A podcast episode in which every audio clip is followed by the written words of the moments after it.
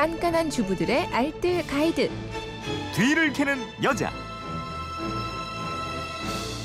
네, 알토란 같은 생활 정보가 있습니다. 뒤를 캐는 여자 오늘도 곽지연 리포터와 함께합니다. 어서 오세요. 네, 안녕하세요. 공중전화 써본 세대든가요?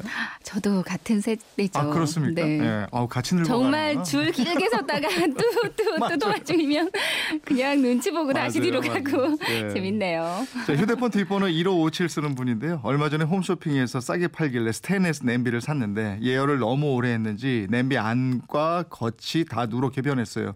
어떻게 하면 깨끗하게 세척할 수 있을까요? 방법 알려주세요. 이러셨는데 네. 방법 있죠?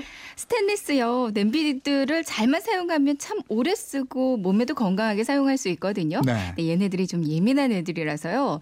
불 조절을 조금만 잘못해도 금방 누렇게 변색되고 얼룩 남고 그렇습니다. 음. 저도 이렇게 누렇게 변색된 거 애써 외면하면서 모른 척하고 사용하고 있었는데 찾아보니까 간단한 세척법이 있어서요. 오늘 스테인레스 냄비 반짝반짝하게 세척하는 방법 알려드리겠습니다. 오늘도 친환경 세제 나옵니 까? 단계가 있어요. 스텐 냄비 얼룩 생겼다고 무조건 그냥 세제에 넣고 들통에 푹푹 삶는 분들이 많이 계시더라고요. 네. 근데 삶는 건 힘들고 시간도 들고 연료도 낭비되고 또 냄비에도 그렇게 좋은 방법이 아니라서요. 음. 평소에는 그냥 친환경 세제만으로 닦아주시고요.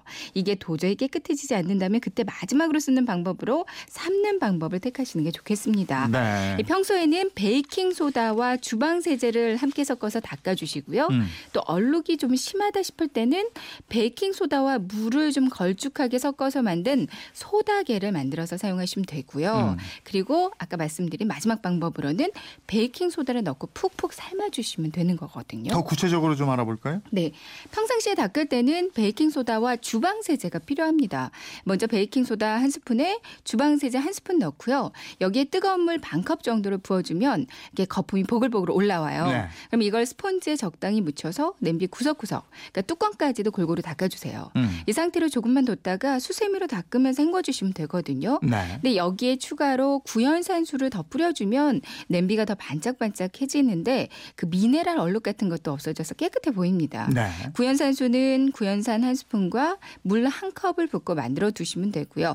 구연산수가 없다고 하시면 그냥 식초 사용하셔도 되는데 네. 식초는 물 섞지 않고 그냥 사용하시면 돼요. 음. 구연산수나 식초를 냄비에 칙칙 뿌려주고 나서 헹구면 평소에는 이 정도 세척만으로도 충분히 그러니까 스테인레스 냄비를 깨끗하게 사용하실 수가 있어요. 네. 얼룩이 심한 경우에는 베이킹 소다로 반죽을 만들어서 사용하라고요? 네 네. 이 소다겔은 대략 베이킹 소다가 세스푼이면 물이 한 스푼 정도. 그러니까 3대 1 비율로 섞어 주시면 되거든요. 네. 그러면 얼굴 팩할 때 정도로 이렇게 반죽처럼 걸쭉해져요. 음. 이거를 냄비에 구석구석 발라 주고요. 이제 소다가 하얗게 마를 때까지 기다립니다. 네. 키친타올이나 랩으로 덮어 주시면 더 좋고요. 하루 이상, 뭐 길게는 2, 3일까지도 그냥 방치한 다음에 따뜻한 물로 헹구면서 수세미로 살살 문질러 주면 되거든요. 이 소다와 물의 농도만 좋으면 이게 진짜 효과가 탁월해요. 어, 그러다 안 되면 마지막으로 삶으라 이거죠? 네, 네, 삶을 맞습니다. 때는 그러면 베이킹 소다를 함께 넣으면 돼요? 네. 과탄산 소다 넣어서 삶는 분들도 있는데요. 네. 과탄산 소다는 빨래용으로 사용하는 표백제거든요. 그러니까 음. 쉽게는 되도록이면 사용을 안 하시는 게 좋겠고요. 네. 산성 물질은 식초나 구연산을 넣고 삶기도 하는데 그럼 태운 냄비나 좀 갈변된 냄비에 좋기는 해요. 음. 근데 이걸 또 너무 오래 끓이면 냄비를 부식시킬 수도 있고요. 끓이면서 구연산 같은 경우는 기체가 좀 호흡기에 유해하기도 하거든요. 예. 그래서 삶을 때 베이킹 소다를 그냥 넣으셔도 됩니다. 음.